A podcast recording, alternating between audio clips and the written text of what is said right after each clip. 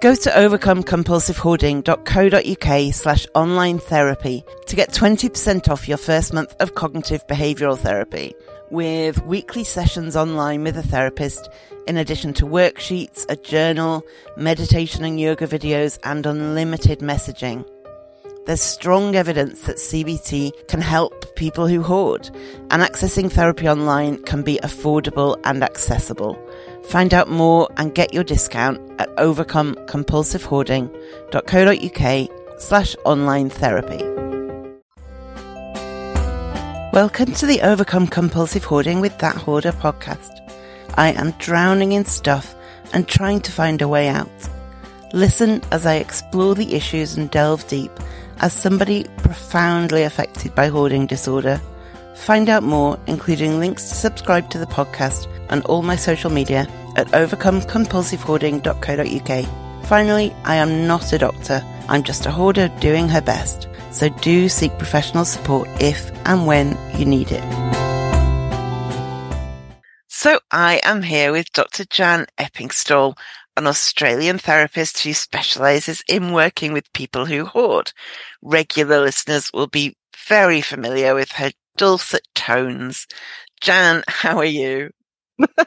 oh, great. And that's so kind of you to say that about my dulcet tones. I think it's a complete fabrication. However, it's very pleasant of you to say. so today we are going to talk about something that comes up a lot when you hear people talking about hoarding. And that is grief and loss, which are very related. Not every loss is grief, but they are very interconnected. And it strikes me that there are two ways that grief and loss can intersect with hoarding. One is that bereavement or loss can act as one of the types of trauma that could spark or intensify hoarding disorder. The other is a phenomenon called grief hoarding, where somebody dies and a loved one takes in all of their stuff. So we're going to first look at grief and loss as a form of trauma that can exacerbate hoarding. So a lot of people, when talking about their own hoarding, mention the loss of somebody significant. How can grief or bereavement lead to somebody hoarding or to somebody's hoarding worsening? Yeah, uh, loss is often raised uh, by clients and people I've worked with as a catalyst for the emergence of hoarding behavior, particularly saving possessions. But equally, I hear that clients may have had a number of losses close together and they find their hoarding behaviors intensify. Like they might have lost a parent, then their marriage broke up and a pet dies, you know, all in a short span. Um, and for anyone, these multiple losses would be diff you know that would be a difficult reality but most people struggle a majority would find their way through the stages of grief and reach acceptance and kind of use adaptive sort of skills like talking about it or journaling or you know just allowing time to heal and seeking help kind of if they felt that they were still grieving after 12 months or so. But people who are vulnerable to hoarding it's kind of inevitable that they'll use saving and acquiring as one way to kind of manage these acute emotions. It's, their go to coping skill, so their coping style. And that's the case for people who hoard before we even look at the meaning of the possessions and our attachment to them grief is a normal reaction when we um, lose a loved one. It's kind of like the price of love, isn't it? It's we love this entity so much, and the depths of that grief is equal to the love. One of the things that is apparently now a disorder, interestingly, uh, complicated grief. So that occurs when the loss kind of can't be integrated and people suffer from like a persistent, disturbing sense of disbelief regarding the death. And there's often feelings of bitterness and anger and resentment uh, and resistance to accepting the painful reality, like the person is gone. But I think it was in the last revision of the DSM 5 uh, that they've added this complicated yeah. grief uh, diagnosis. So, I mean, unfortunately, things being in the DSM drive funding for studies. So at the moment, there isn't a great deal of research on this kind of complicated grief. But the way the person died as well and the involvement of the person in those final moments can kind of lead to a traumatic or complicated grief response. So it depends a lot on all of these factors. And of course, it depends on who the person was. Like losing a child is understood to be horrendous. Uh, that's a horrendous loss, no questions asked, right? But the loss of an attachment figure, regardless of how old you are, or level of contact, you know, whether you're estranged or not, it doesn't really matter. It's complicated and conflicting emotions kind of pop up. So the attachment figure could be a parent, but it could also be an older sibling who acted in a parental role or a spouse who or was your parent or a grandparent, someone who was that person, that safe person. Um, and that's really uh, part of what can make it super complicated, particularly with people with vulnerabilities around hoarding. I lost somebody to suicide, and that yes. is a particular, it felt very much like there was the grief at the loss of a, you know, a young person who was no, you know, the normal grief. And then there was additional grief at the way in which that person died. Yes. And that's, and that is so hard because it's like, it's additional, isn't it? As you yeah. say, it's like that person's life was cut short and I didn't have a chance to tell that person how wonderful they were and how much you know, I love them. So it's an additional, it's a feeling of, you know, it can be an angry making feeling, you know, that person took their life, but I, I loved them and now I no longer have them. It's like a really, it is a complicated situation. Or if someone died violently or whatever, you know. I was kind of exasperated at the time, mm. more than mm. angry. I, I, I totally get why some people have an angry reaction. I was more like, ah, goodness sake, this could have been different. Um, yeah. You know, and of course you go, what did, what did I miss? What did I, there's all of that. And, and yeah, if somebody dies violently, if somebody dies just criminally young, you know, yeah, and they yeah. should have had more time or there's so many ways it can be. I remember having one bereavement of somebody I adored, adored, but she was 90 when mm. she died. And I remember feeling like this is terribly sad. I am so mm. devastated, but it's not tragic. And yes. it was my first death in a while that wasn't tragic. And I noticed that much as that person was somebody genuinely one of my favorite people in the world, it was a simpler grief to get through because there yes. wasn't additional stuff like she was so young or she died horribly or anything like that to deal with. It was quite straightforward. Yes. And, and that, and it's, it is, it's about who it is, the way, you know, the way in which they've passed, the way you related to them. All of those things can just make, you know, adds into the complication of how you feel about this person's passing, I think. Um, and you, I don't, you, you may or may not know that research indicates the emotional, that emotional and physical pain are treated the same way in the brain. So we actually feel this visceral reaction when we encounter grief. It's almost like a sharp pain in the heart, or it might be like a breathlessness, or it really is a physical thing too. And people, you might feel winded or just completely, yeah. you know, um, completely, as you said, almost exasperated in a way if it's something that feels unfair to you they've taken their life and that seems unfair because yeah. you you know you weren't given the opportunity to try and help or whatever. But i've also had clients explain that before a loss or a series of losses they were the opposite of a, of a hoarder in inverted commas I've you know. they were this, yeah. yeah yeah they were a person who scrubbed carpets with a toothbrush obsessively and you know were clean and ordered and everything and then this major loss came on came upon them and they ended up at the opposite end of the spectrum. But i kind of explained to them that this is another form of control So one end is keeping everything neat in at an obsessional level, and the other end is keeping everything literally and controlling all. you know, Yeah.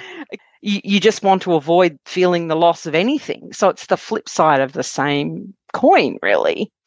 Uh, but I've heard that a few times, and it interests me. And I think it is that it's the same, just the opposite end of the Yeah. spectrum. Yeah. The other thing I wanted to mention as well in re- relation to to hoarding behaviors kind of exacerbate or ramping up when someone passes, it could be simply the lack of the person's presence in the home can lead to kind of a Yeah. reduction in pressure. You know, there's no boundaries, no more direction. I think I see it happens often with um, men in my experience, like their partner dies and the grief kind of leads to low mood and loneliness, lack of motivation, and they don't often have the skills if they're an older man. They might not have the skills to manage those simple things. And no one's there telling them, you know, do this now, do that now. They probably quite liked having someone there telling them, and now that's Yeah. no longer there. And unfortunately, they slip, you know, s- slowly but sort of um, into hoarding and sometimes, unfortunately, squalor because they don't have those skills and they can't reach out to ask for help or, you know, we all know that men don't like to ask for help. So if there's any men out there listening, we're here. We're here. Two things come to mind when you're talking. One is before we started recording, Jan and I were talking about glass jars and um, keeping glass jars and having somebody in the house saying, why on earth have you got so many glass jars? And if, if the person who says that dies, you might think, I could keep all of the glass jars now. Exactly. And the other thing is, even just on a very practical level, if you get very depressed in your grief, you just don't have to get up and go to sort the stuff around you out, do you? No, you have lost that motivation, that energy. You really are, you know, depressive mood is definitely an element that will play in when you're when you're feeling um, when you're feeling grief, and it can get away from you pretty quickly. It doesn't take long for things to sort of slip, and that can be very demoralizing. And then it's just this downward spiral, I guess. And then you don't know where to start, and so you don't start, and it gets So worse and worse and worse. it gets worse. Yeah. Exactly. Yeah. And it's and that's that's the really heart wrenching thing because a person might be starting to come out of their grief, but then they're then they look around and realize how much work they've got to do in order to be able to function again, and they can slip back down into um, into uh, depression again. Because of the state of the home. So uh, yes, there's a, a bit of a combination of things happening there. Is this similar to the way other forms of trauma can affect hoarding? Uh, This was interesting because I don't really have a clear answer, purely because there's little to go on other than kind of anecdotal evidence. But one of the things we know is that being with others regulates our nervous system. So connecting is like this biologically hardwired uh, state, and we're constantly sending and searching for signals of safety and danger. So if this person that's passed away or distanced themselves from us was a safe person who kind of helped us regulate our nervous system, there, uh, you know, that absence of this person might impact our ability to connect with others. So I guess the same result of fight, flight, freeze, flop might occur because of the absence of the person. So yes and no, I guess is my answer on that one. It's it's uh, yeah, that that one got me thinking. I was like, hmm, how, is it different or similar? But I can see that not having that safe person that you, you know, you're co-regulating with, can be extremely difficult um, on the person's nervous system, and they might have those traumatic responses. And also, a lot of people are really bad at dealing with other people's bereavements. And so if you lose somebody, you might expect that your friends will rush around you and look after you. and it can be quite surprising that some people just avoid you entirely because they don't know what to Mm. say or they don't want to say the wrong thing, which is the last thing you need, but, um, but it happens. It's a real thing. Yes. And so even if, you know, your regular support people are still around, still alive, they might disappear Mm. out of, out of the, that awkwardness or I have a friend whose dad has just died and I got in touch and kind of said, I'm around. It is awful. I'm not going to pretend it's not awful. I'm not going to tell you you'll be fine because it's awful. But I know from my own experiences, people will, people will talk around it sometimes. They won't say the word died. They will do anything but say the word died. And so Mm. your regular support people might still be alive but disappear, or they might still be alive but desperate to not talk about the thing you really, really need to talk about. There can be all kinds of separation from your usual support, even if it isn't your support person who's died. Exactly. And that whole concept of, you know, you want to talk about it, but you pretend you don't. Yes. So, you know what I mean? You play that whole game and you think, oh, if I- I'll pretend that I'm really doing well and then uh, everything will be fine. So the person gets the impression you're doing really well. And so they don't ask. And it's a self fulfilling prophecy. Then you've got no one asking and you haven't had a chance. I think also there's that time frame where you really are in uh, denial or whatever and you know you oh this is not happening and you're pretending everything's okay. And i think nowadays things move so fast people kind of forget pretty quickly about bereavements and you're you're in it you're thinking about it 24/7 but they're off at work they're off doing things and they've forgotten that you're probably starting to come into some of those more difficult stages And the world expects you to rally round and be fine again. This hmm. friend whose dad's just died found out at that point that her work policy was if a parent dies, you get two days of leave. Like, I mean, as it is, all it means is she has to go to the doctor and be signed off by the doctor for a few weeks. But if the world does expect you to be quite fine quite quickly, yes and you're not.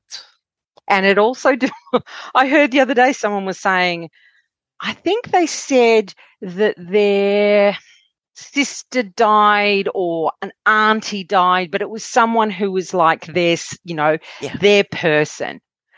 And they said, look, I need to take a few days off. And they said, oh, well, is it a parent? No. Well, you can have one day. And then sh- this person said, "Well, I need probably a week because this was like, you know, she raised me. This woman was my like my mum. Oh, oh, well, you can't have any days off." I was like, "But w- we need to be."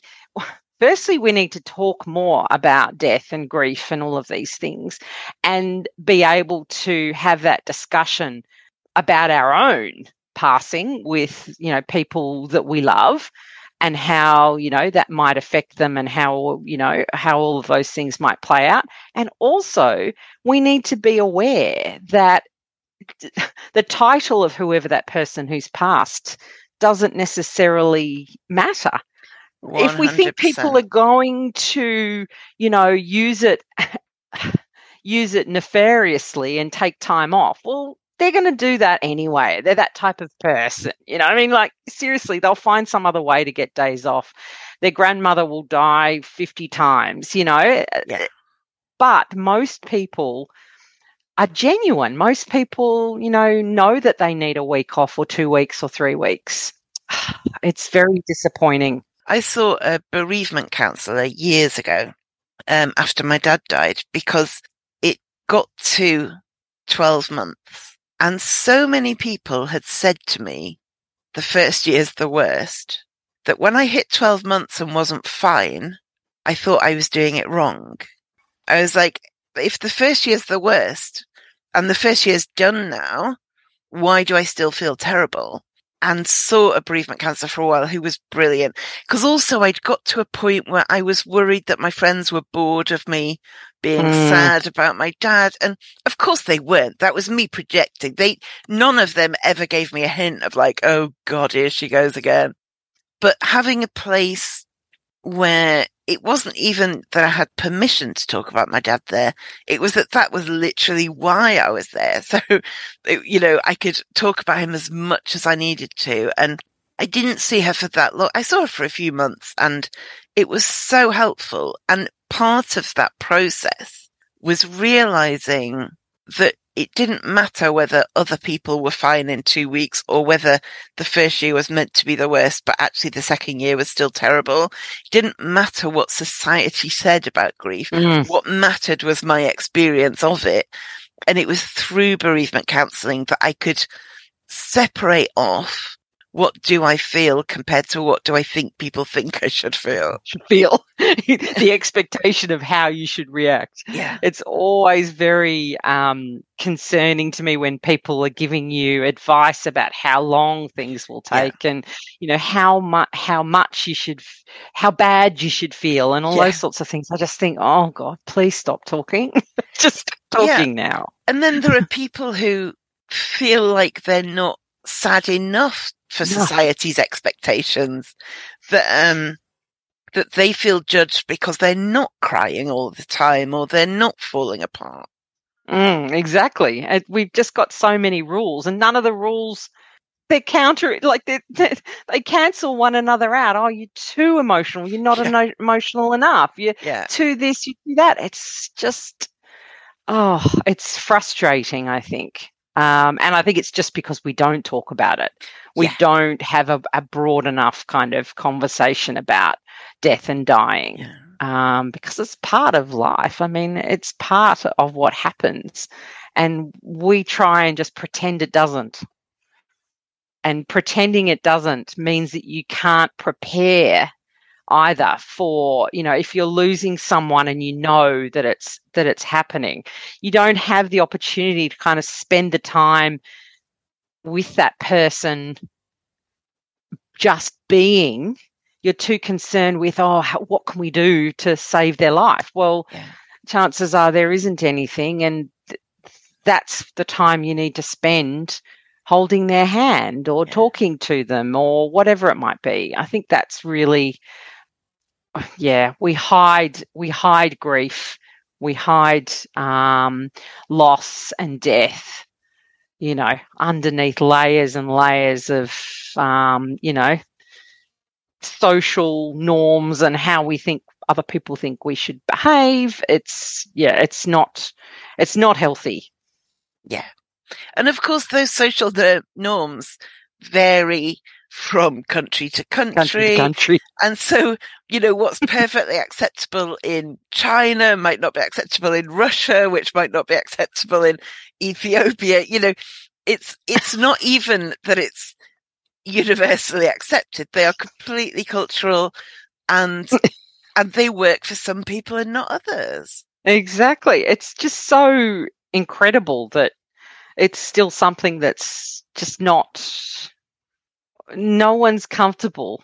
No. No one's comfortable kind of trying to let people have the you know have their grief in the way they they want to. We we want to put all this all these layers on top and every culture as you say has a completely different way of dealing with it, a completely different set of norms. And yeah, it's it's quite quite frustrating, I think. Yeah. So what about other forms of loss? Could something like losing a job or a relationship breakup have the same effect? Yes, I think when it's related to identity, something that defines us as a person that's lost can you know, really impact our ability to manage our emotions and function. So, you know, definitely a broken relationship can increase hoarding behaviors for a couple of reasons. I mean, as we talked before, the safe pa- person who we co regulate with is gone. So we need to find ways to regulate our nervous system. And again, no one is around to hold us in check. That person that kind of said, What are you doing with all those jars? When are you going to pickle stuff? They're not there anymore, you know? Uh, and if there's bitterness around the breakup or there's been financial abuse or any f- form of coercive control, you know, reactionary saving and acquiring might result because there's no pushback anymore. You know, I can get, I can go out and I can buy what I want now. Um, and you can't say anything because we're now broken up or, you know, or you've died, I guess. Um, but losing a job or a life role, like, is is equally destabilizing. Like empty nesters often find it hard to remain in check with respect to accumulation of stuff and bedrooms get taken over and become storage rooms and dining rooms become craft rooms and all that sort of thing. Um, but even further i've seen those who've lost a job and their hoarding becomes their vocation. So finding and collecting becomes that routine in place of work. So there's this sense of competence in finding treasures, finding, you know, things of value, etc. So it's just a different way of being effective as a human. And that can obviously be a problem with with um, increasing in volumes of things in the home. And listening to you there, I'm thinking of people who somebody dies and they were their carer. So you're losing doubly there. You're losing the person, but also the role. If you mm. were your mum's full-time carer for the last 10 years and she dies, or, you know, your partners or your kids or, you know, whatever, you're grieving and also you've not got a purpose anymore. Exactly. I had a client exactly like that. She'd been at home caring for her mother, and the thing they had together was going out and looking at hard rubbish and collecting things that they thought they could do up or fix or whatever. So that was kind of the thing they did together. Then her mother started to um, need she had to go to a hospital because she was her care levels were just mm. uh, too high so her daughter was kind of left in the home with all of this stuff. She had no job, no, you know, it was really destabilizing. She she didn't really have any reason to get up in the morning. So again, that layer of depression and lack of motivation, and um, and then mum passes, and it's like, oh my god, I was looking after you. You know, this was my sole purpose for ten years. Yeah. Um, and now everyone just expected, you know, all of the family members expected her to just, you know, pick up and start emptying the house and, you know, getting back into life again. But it's been a 10 year journey with grief and bereavement at the end.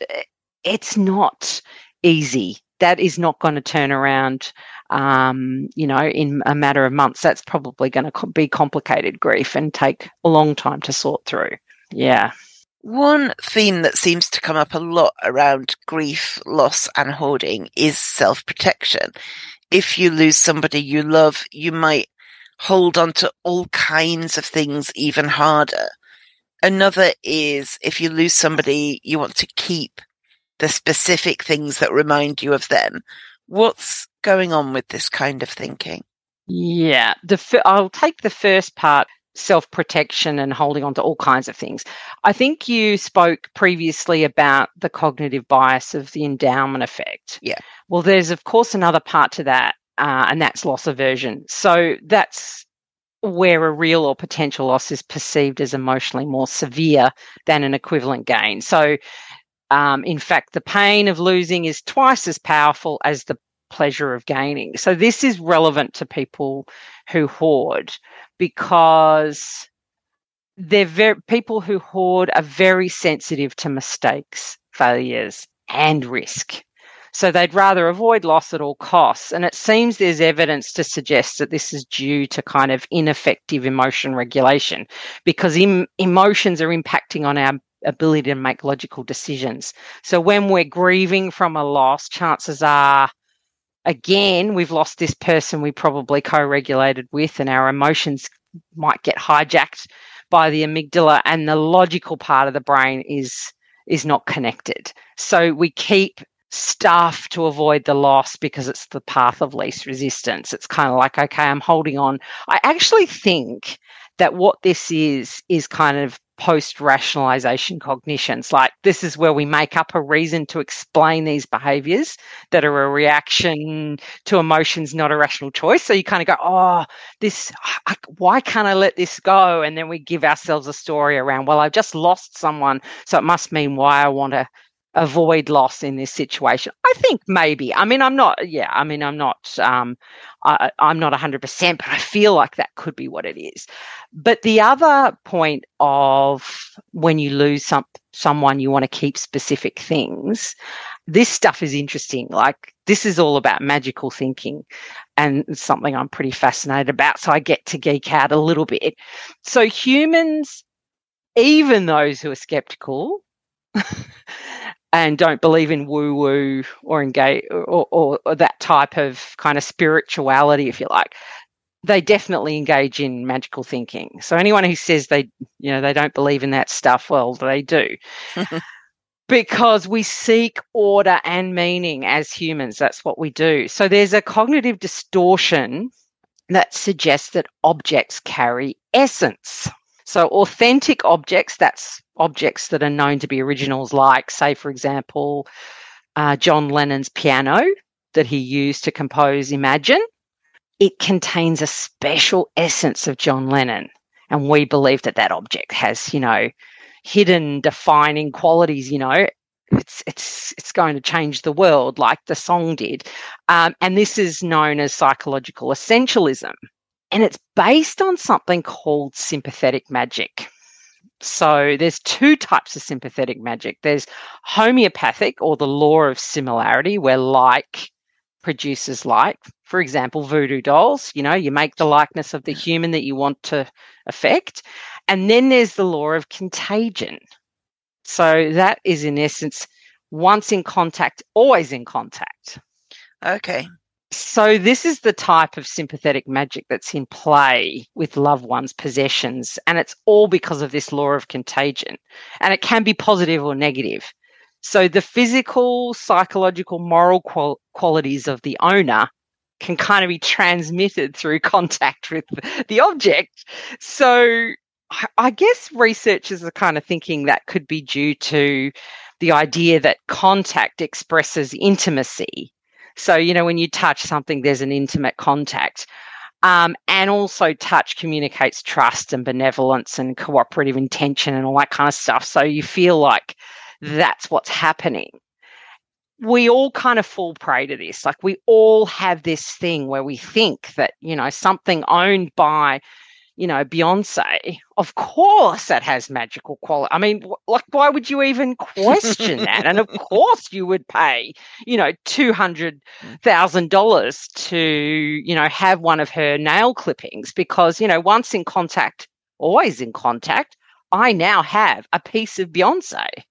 So all of this stuff is that is why we are so obsessed with the possessions of you know loved ones etc and in fact, if we lose the sense of essence through an illness, psychiatric illness or uh, brain injury or something, we can actually suffer from a delusion called capgras, which is where the person thinks that close relatives have been replaced by robots or imposters or whatever, or familiar buildings have been, you know, replaced by exact replicas.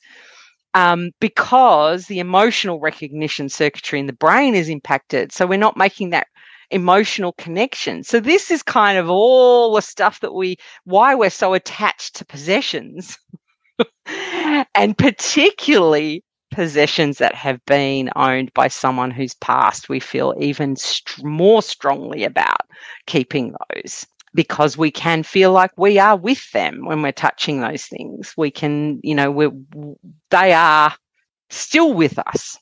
And of course, there's a difference between I would really like to have my granddad's glasses because I associate them with him. I look at them and I think fondly of him and it's a beautiful thing. And my granddad once drank a cup of tea out of that mug, therefore I must never get rid of it. Or wash it, for example. Yep, yep, exactly. I remember a girl at school went on a date with someone that she really fancied and vowed to keep for the rest of her life the paper napkin that he had used when they'd gone to like the bowling alley or wherever wherever we went in the 90s on dates. And okay, Joanne, can you get in contact with us? I strongly suspect she does not have now the paper napkin that Simon wiped his mouth with at the bowling alley in 1993. But that's the, that's the kind of more irrational, and that's a teenage thing, you know. We, but yeah, like you say, like it's not so much a thing now, but it used to be getting autographs, didn't it? If you saw someone famous, you'd get their autograph as if their signature was a part of them or oh, you owned a little bit of them. Now it's Yeah. It, that's the alternative. Exactly. You want to get that selfie with that famous person. And I know that um, in Ireland, they'll send you a, you know, a small vial of uh, soil from, Yeah. you know, from the countryside, which means that, you know, you're some sort of a owner of a little tiny piece of Ireland, stuff like that, you know, and we really, we, we're just kind of programmed for that. We don't, we can't really not be like that. So I guess it's something we have to work around. You know, we have to accept that it's, that that's what's happening. And I think you wanted to talk a little bit about grief hoarding.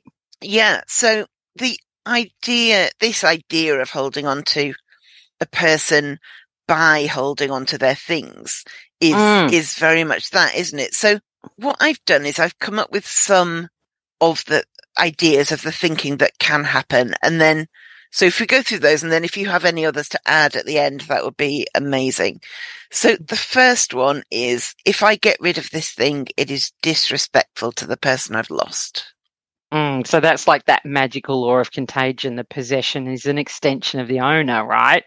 So yeah, disrespecting object, disrespecting person. It just kind of, that's just how the brain works. especially if you are a hoarder and you anthropomorphize things you already worry that it's disrespectful to throw something away. It just adds a layer of complexity, doesn't it? exactly. Exactly. that is so true. If I get rid of this thing, I will forget the person I've lost. Uh, classic hoarding thoughts, right? I can't rely on my memory because I perceive that it's def- in deficit of some some some way, even though testing kind of result results around memory for hoarding, there's not a fundamental deficit in their memory. Um, but if I don't have a visual representation of something connected with this person, then they will be lost to the world because they're not in my visual field and I can't see that object and that therefore maybe they don't exist. You know, maybe they've they never existed almost. When I was having CBT, we were, well, she, the, the therapist was, I was going to say we were discussing the idea of, we weren't. She was advocating an idea that I was very much resisting, which was, um, trying out throwing away a pile of things without going through them, right? Oh yes. Oh And my absolute reasoning for not doing this, or at least the one I was using that particular day, was um, that somewhere there is a letter from my grandparents that I really want to find. And I know I still have it. And if I throw away a pile of, it was like a pile of magazines we were talking about without going through to check the letter wasn't in there. And she said, well, you know, what, what is it about the letter? And I told her about, there's a particular thing about this particular letter that makes me feel all these amazing things. And I told her about how it made me feel and the memories it evoked and all of this. And she said, you have those, you've just told me those memories. So you have them with or without the letter. You're feeling those things and remembering it without the letter in your hand because you don't know where the letter is. So why do you need the letter to remember and feel those things? And she was right, but I still couldn't separate. I still couldn't take the risk. yeah, the risk was too high. The loss was yeah, Mm. was was stronger. Yes, exactly. You can see you rationally you can see Yeah. Yeah, I can remember that whole thing. Yeah. that argument. Yes.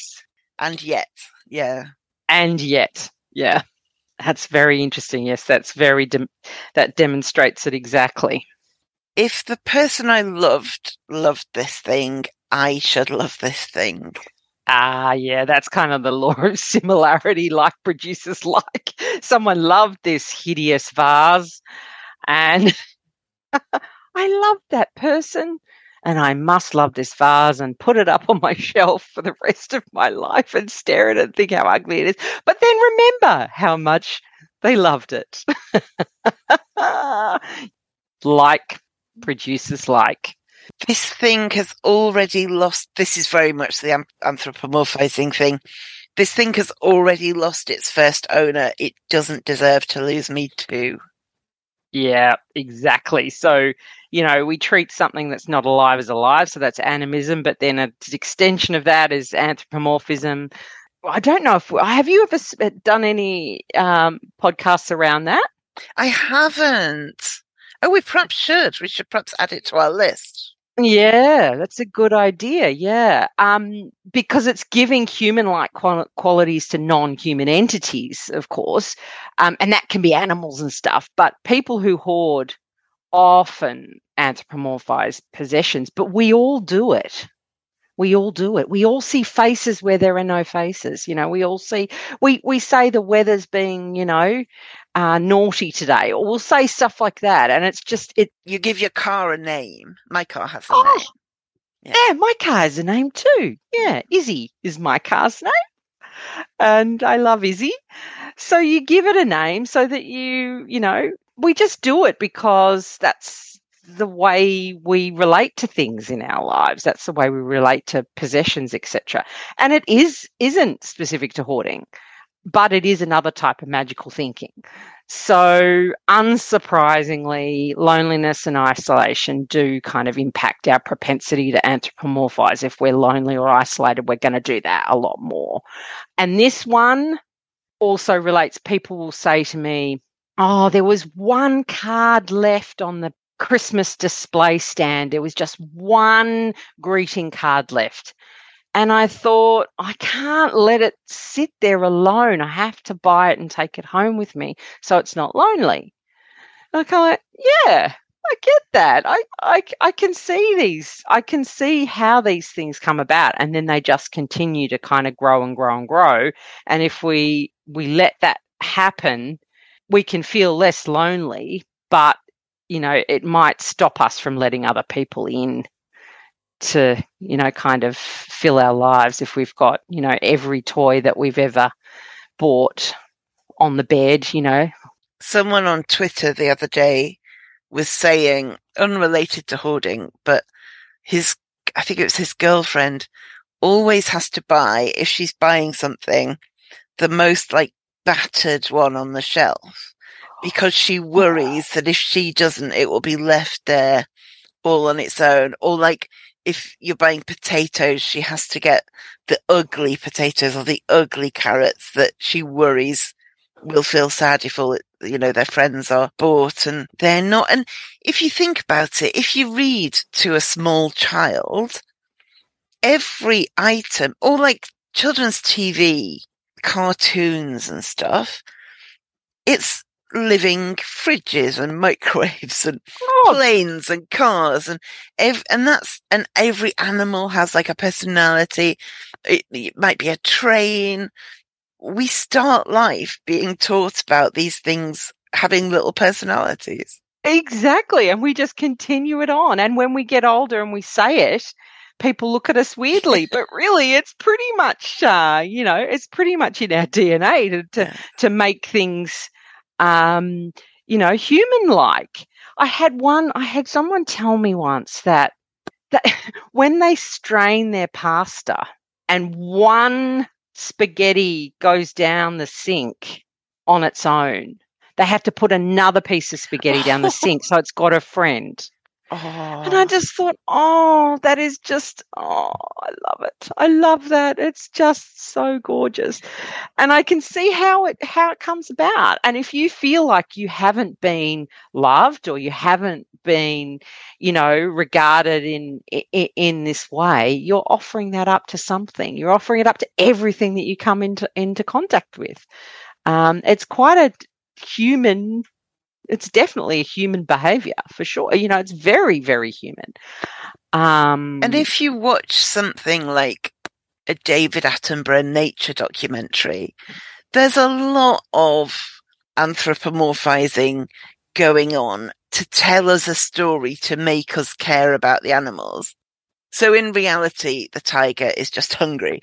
But in the story, the tiger's having all these feelings about its babies and about, you know, and, and we get fully on board, don't we, when we watch those we things. Do. And I Meerkat Manor, meerkat exactly. manner, exactly. And and like I noticed it because I adore David Attenborough, as everybody should.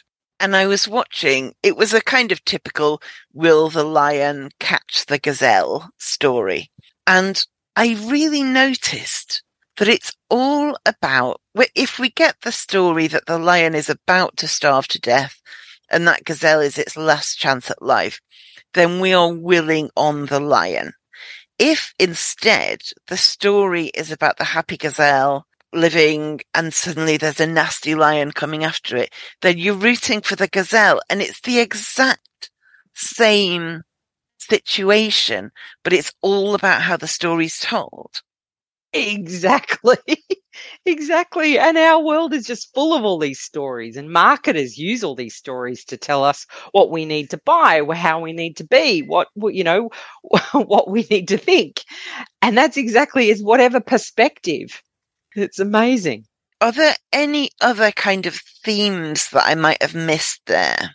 I think you did pretty well. One of the ones I came up with uh, was if I throw any of these things away, it will be as if that person never existed, which is similar to if I get rid of this, I'll forget the person. But, you know, it's a bit different, isn't it? Bit different. It's like possessions of physical evidence that had happened you know, was real. The person was real. The relationship was real. Um, and you know, humans, we want to put our stamp and our mark on the world, don't we? Like cave cavemen with their handprints. And you know, I've I've definitely ca- carved "I was here" on the desk at school. You know, Jan was here. We all want to be significant and be remembered, so we want to kind of leave something of ourselves behind. Yeah, we have the selfie with the celebrity to prove that we met them. It's not, we can't just these days say, oh, I met Tom Cruise in town. you have to have the autograph or the selfie to prove it. and I just would like to make a sh- give a shout out to my cousin who was in London recently having her photograph taken by her husband and Gayle King, Oprah's best friend, photobombed in the background. Love it, love it, love it.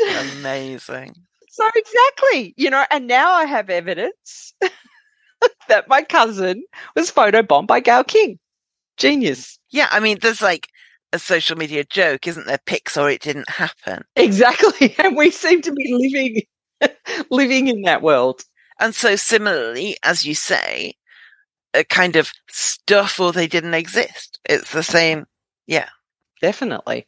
Those kinds of thoughts that we've just been looking at will kind of land unpleasantly on top of more wide ranging hoarding thoughts. Like, what if I need it? All of the stuff we've talked about a lot. But are there others that could occur with hoarding connected with grief and loss? Yeah. I think it's those main ones. It's the, you know, everything, those responsibility, control, um, memory, attachment, they all kind of are part of this, but there's specific ones for that kind of are more, more um, central to grief and loss.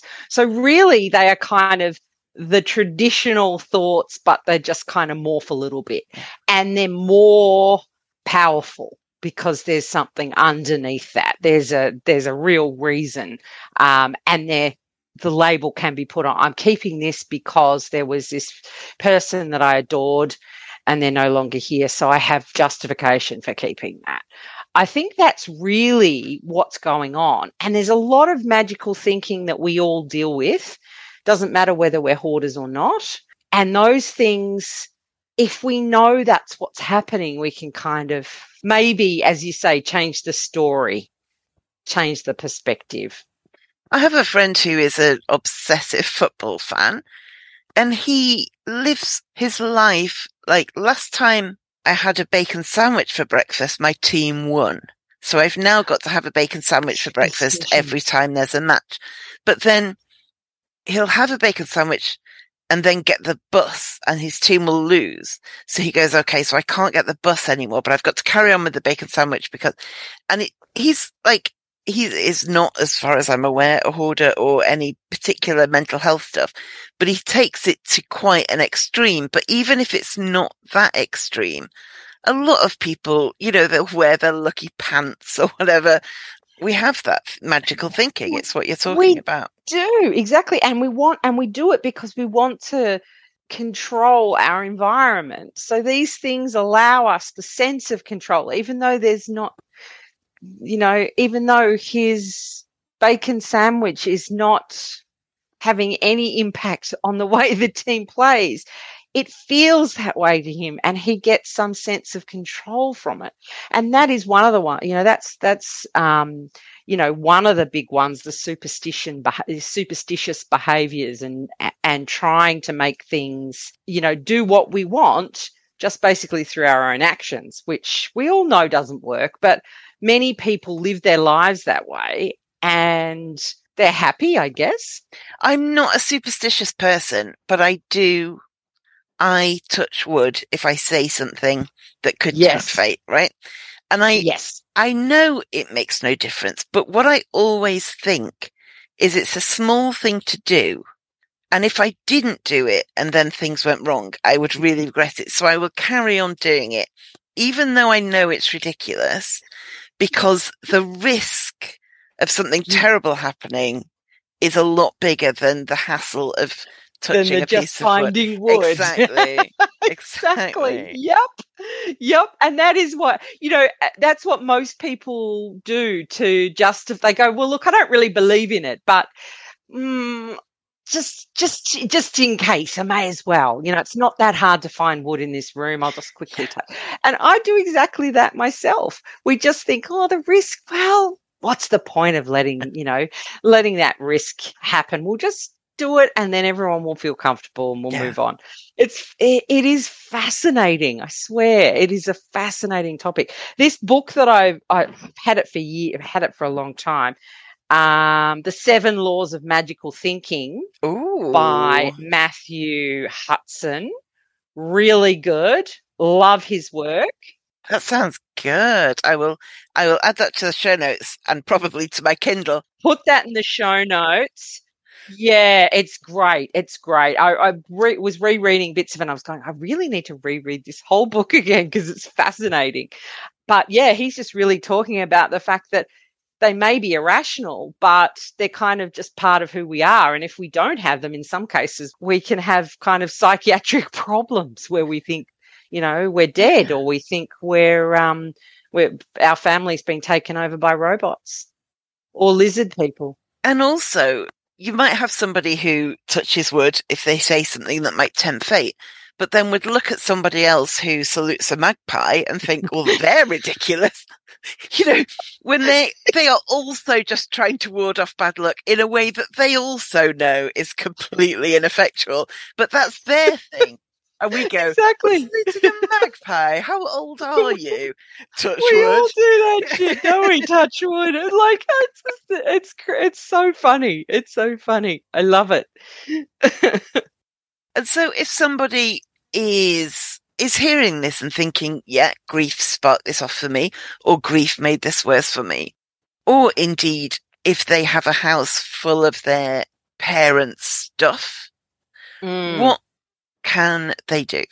Well, I kind of, um, it's a really hard question. But if we kind of look at the idea of magical thinking and our sense that possessions carry the essence of the owner, this kind of goes both ways. So, you know, if we were, just as an example, given our mother's hairbrush, you know, that's fine. We're happy, you know, we're happy to use it. If we were, if we were given a sworn enemy's brush, even disinfected, we often want to toss it out immediately. So that's one thing. It can go both ways. So you might be keeping things that when you think about it, you're not that happy with engaging with the essence of that person. But if we use that example of John Lennon, so what if John's piano and fridge were both up for auction? Which would be more magical? Piano, without question. Ah, uh, Uh, without question, because it represents what we perceive to be John's spirit and personality and essence. So if we then can apply that to our own loved ones' possessions, who was this person? What represents their spirit, their personality, their essence most closely? And that will actually talking and asking those questions and kind of relating to those questions, you might be able to sort of get more of a sense and get even closer to that person. Then consider the objects. What will stand the test of time? What out of all these objects is in the best condition? Or, you know, we talked about um, letters that loved ones have written. Keeping every single note the person wrote, nah. Keeping that letter with their handwriting and you know i don't know maybe they've kissed it with you know they've kissed it with their red lipstick or whatever. That you know like wow that has all all of the things you want to remember about that yeah. person. And is is it in the best condition to be a reminder of the person so then you've got to, once you've kind of gone through that, there'll be a lot of things that you'll think, really, is this what mum was really about? Is this what dad was really? Is this what my partner was really all about? No, there'll be a handful of things that will really be the core of what describes them as a person. And then how can I honor those objects? Which includes keeping them in good condition, displaying them so you can kind of interact with them and tell your loved one's life story in a way and how else might I be able to celebrate my loved one without saving everything? Maybe it's creating a playlist on Spotify with all their favorite music, you know, and listening to that. There's all sorts of other things that we can do that are not possession focused. Um, the perfume they wore, you know, um, I don't know. There's just so many things that evoke such strong emotional memories and we can do it for ourselves as well like challenge ourselves to sort of find out who we are as a person so that before we pass away we might be able to get to the point where we're kind of keeping the things that are the essence of ourselves and trying that eulogy activity. You know what do you want people to say about you when you're gone? How would you like them to describe you? And then how do your possessions live up to that? How do they support that but our other senses, not only, you know, touching necessarily and sight, etc., but all those other things, you know, music is amazing. Having an awesome playlist, buying the flowers weekly that was your mum's favorite, things like that. I just think that's the essence of the person, not, you know, maybe the dress that they were wearing you know, the last time you saw them, which had food dribbled on it or whatever. You know what I mean? You want them, you want to remember them at their very, very best, just who they really deeply were. And you might actually find that you sort of learn even more about them by doing that, by thinking that way, rather than just focusing on the fact that they're gone. I think that's one of the things we do do. We focus on the, the what we don't have rather than what we do something that I've talked about on the podcast before is reframing the question as what do I want to keep rather than what do I want to throw away? And I think that applies to this as well. So yes. rather than saying, what do I want to get rid of of grandma's, mm. instead say, what do I want to keep of grandma's? Exactly. I know when my grandparents died, there was a kind of a day when all the family were going to go to the house and take anything they wanted and, you know, sort the rest to donate or whatever. And for practicality reasons, I couldn't go. It was, it was, I didn't drive in those days and it was a long way away. And so, um, I was just asked, is there anything you want from the house?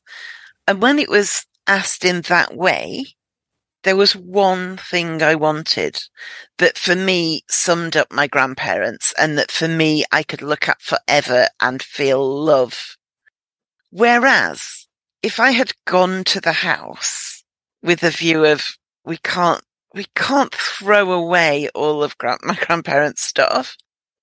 And had I had a car or a van, let's face it, you know, I, I, would have come home with a lot of stuff. And even if, I mean, I was lucky in the, in that I didn't have to physically go and do it.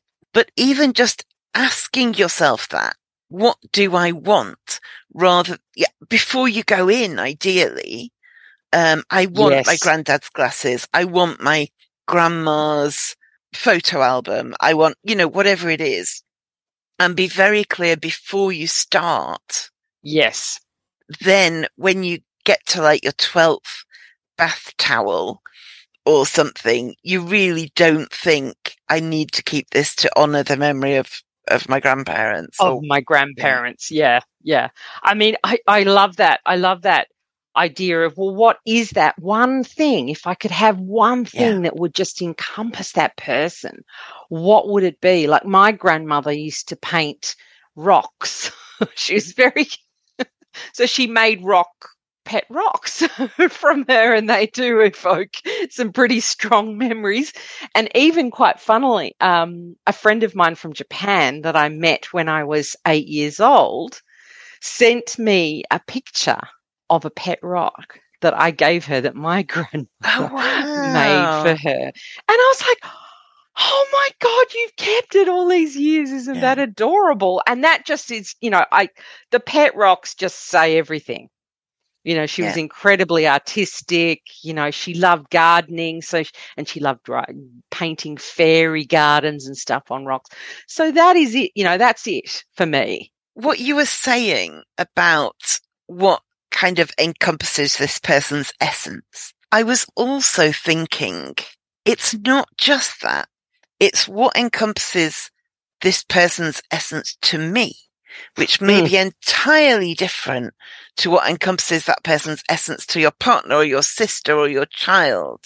You know, obviously my relationship with my dad was very different to my mum's relationship with my dad and what I associate with my dad I might think of a particular item as like pure dad and you know someone else would look at it and think oh did he like that? Like no no connection at all. Exactly we have such a different experience of everyone. Everybody has a different perspective on that person. Exactly and you can't all have the same perspective it's just not possible so the essence to you is definitely that's an excellent point and practicality i mean if you're trying to clear a house, that's a big deal for anybody. If you have hoarding tendencies, it's magnified. But there's, I know I hear all the time from people who were already hoarding and now have two of everything because everything from their mum's house is now in their house. They have two kitchen tables. They have eight kitchen table seats instead of four. They have two TVs. They have two. And so it's partly the emotional stuff and it's partly that overwhelm, that kind of where do I start? What can I do with all of this? I can't even, I've got four sofas now. I can't move.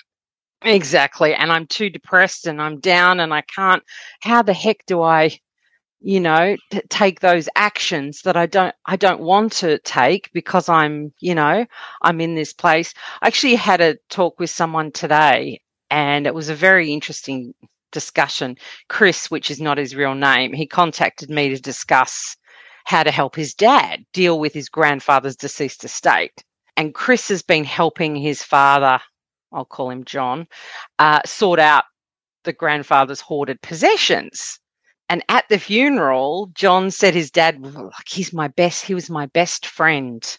And he's even since then made a couple of slips where he's referred to his father's funeral as my funeral, you know, at my funeral. So there's clear enmeshment there, you know, and in adulthood there was an extreme bond that was um, that grew between John and his dad because relationships had broken up and, you know, he was living alone and all that sort of stuff. Now he's seeing notes that his dad's put around the place and it's like, oh, he feels like his dad's communicating with him. He's, you know, getting all these messages from him from beyond the grave.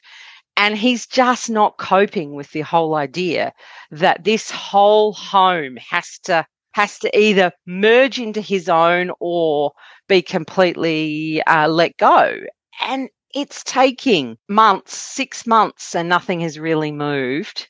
And I totally get it. This is someone that you felt was your best friend who, you know, saved everything that ever came within, you know, 100 meters. And now you are in that position and you are going to have to absorb it or you're going to have to let it go. It's yeah. incredibly difficult.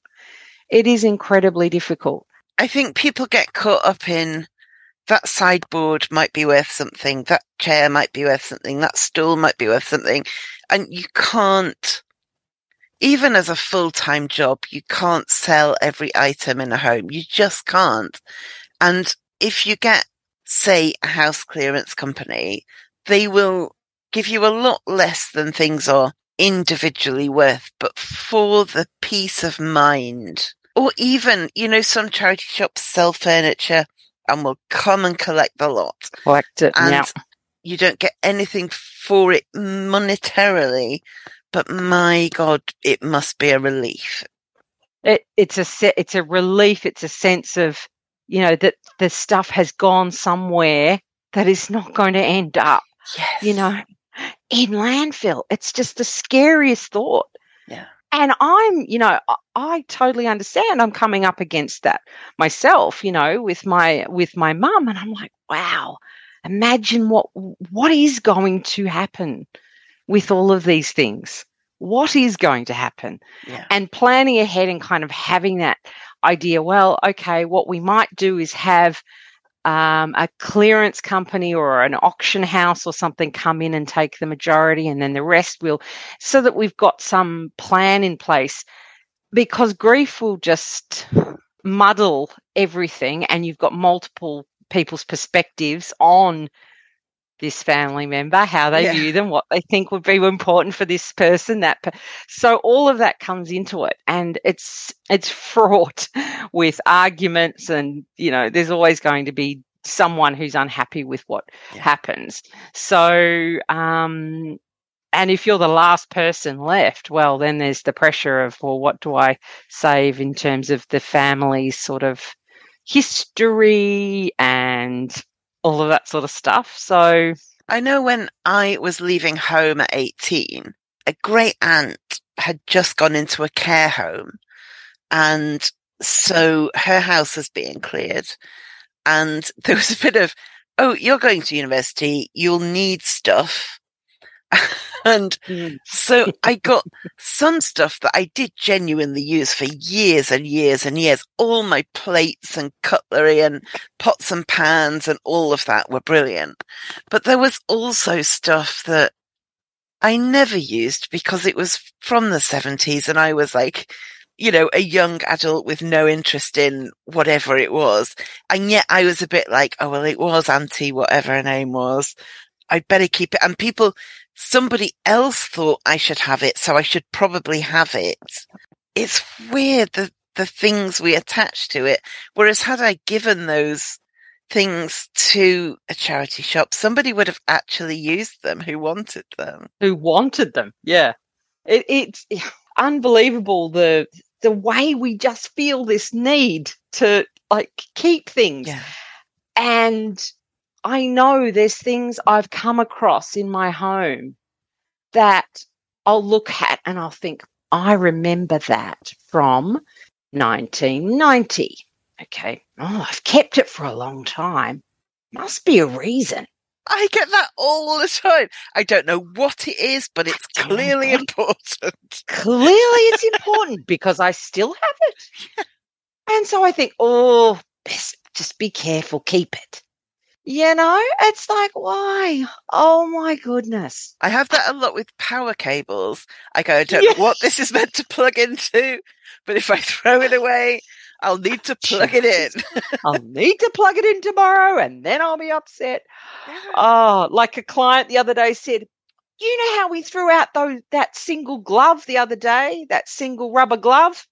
Well, I needed it on the weekend to clear out the gutters. How uh, you know, how incredible is that? I needed that single right glove and I didn't have it. And we just started laughing. We we laughed so hard because it's just a classic hoarding thing. It's just classic. But we all do it. I just want everyone to know yeah. you are not alone. Yeah. it's you are not alone. Proportionate thing again, isn't it? It's but like a while ago I tested myself by throwing away something that I use reasonably regularly, but mm. didn't particularly like. It was an old, it was a plastic tub that had had like chocolates in. Someone gave me this tub of chocolates. And what I used the tub for was if I opened like some pita bread or some tortilla wraps or something, I would store them in this tub to keep them fresh, the remainder ones.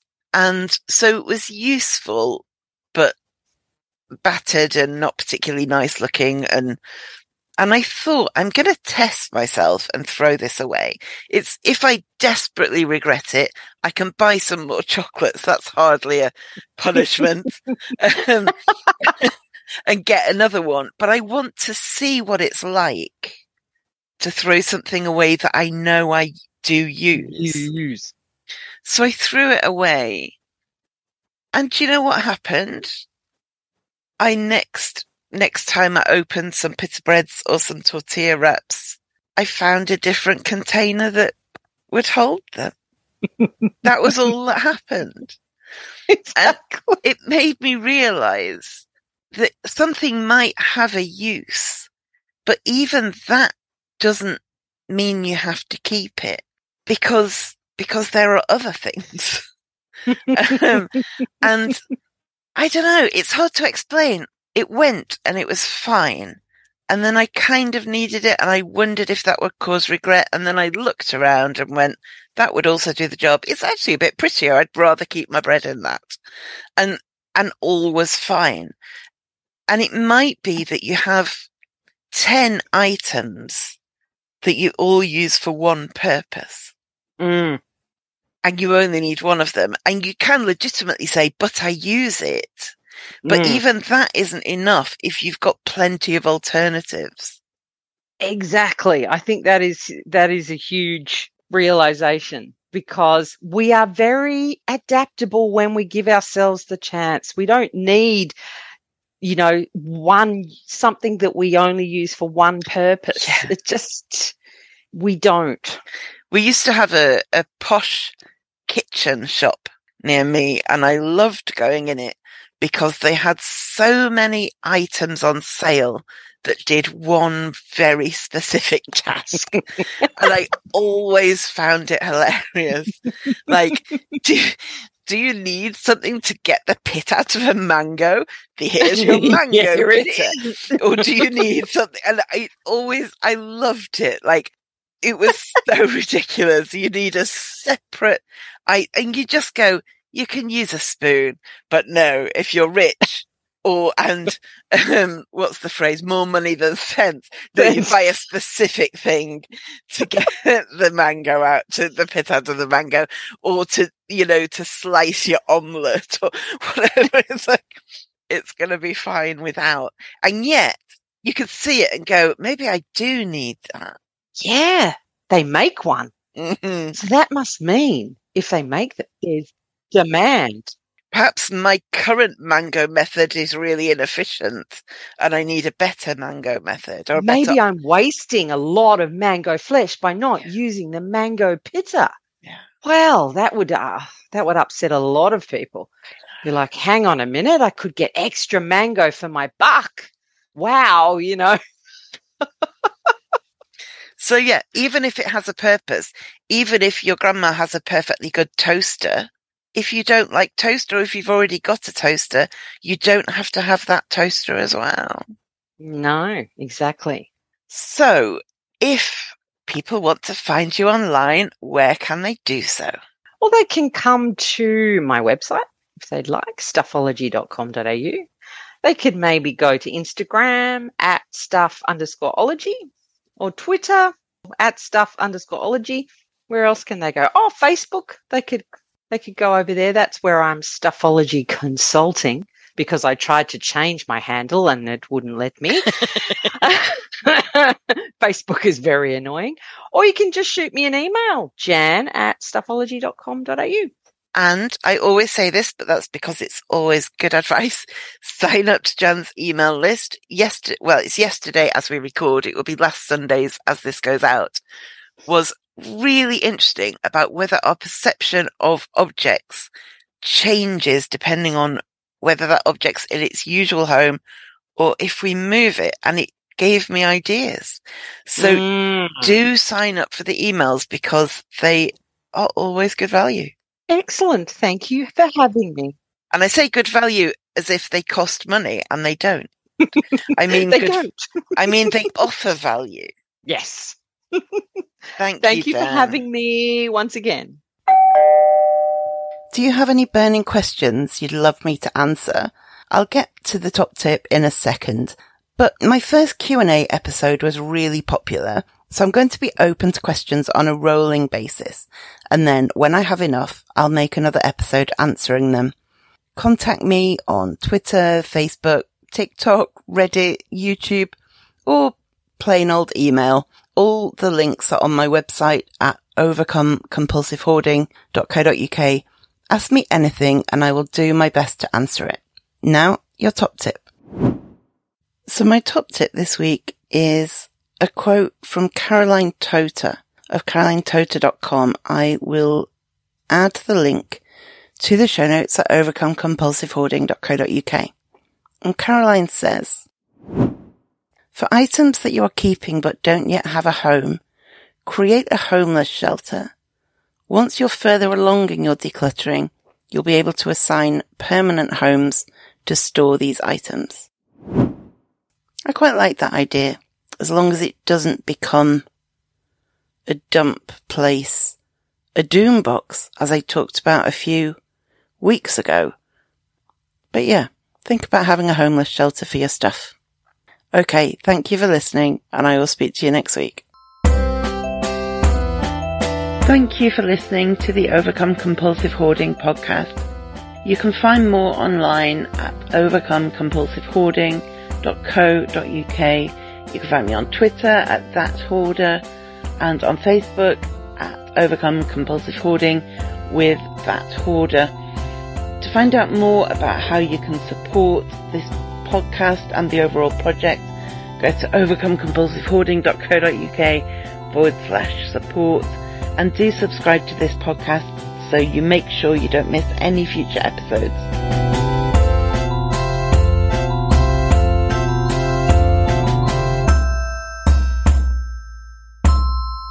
I mean, grief is like a normal reaction when we lose, a lose a lot.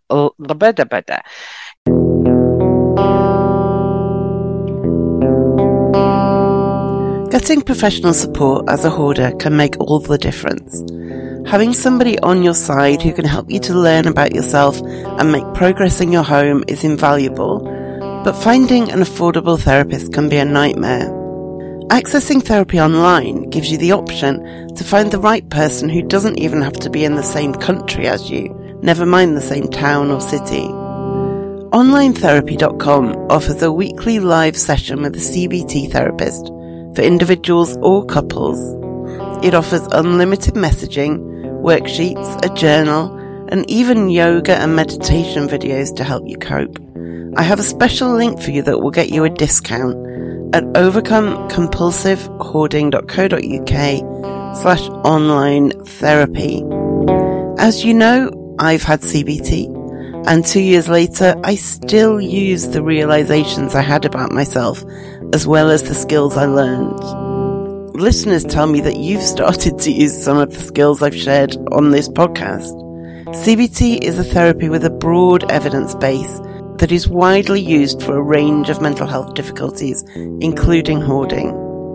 OnlineTherapy.com specializes in CBT, and if you're not happy with your therapist, you can change to a new one with the click of a button, and prices start at $40 a week which, if you've seen a therapist before, you'll know is incredibly cost effective. What's more, if you use my link, you can get a whopping 20% off your first month. So sign up at overcomecompulsivehoarding.co.uk slash online therapy and get 20% off your first month with your new online CBT therapist.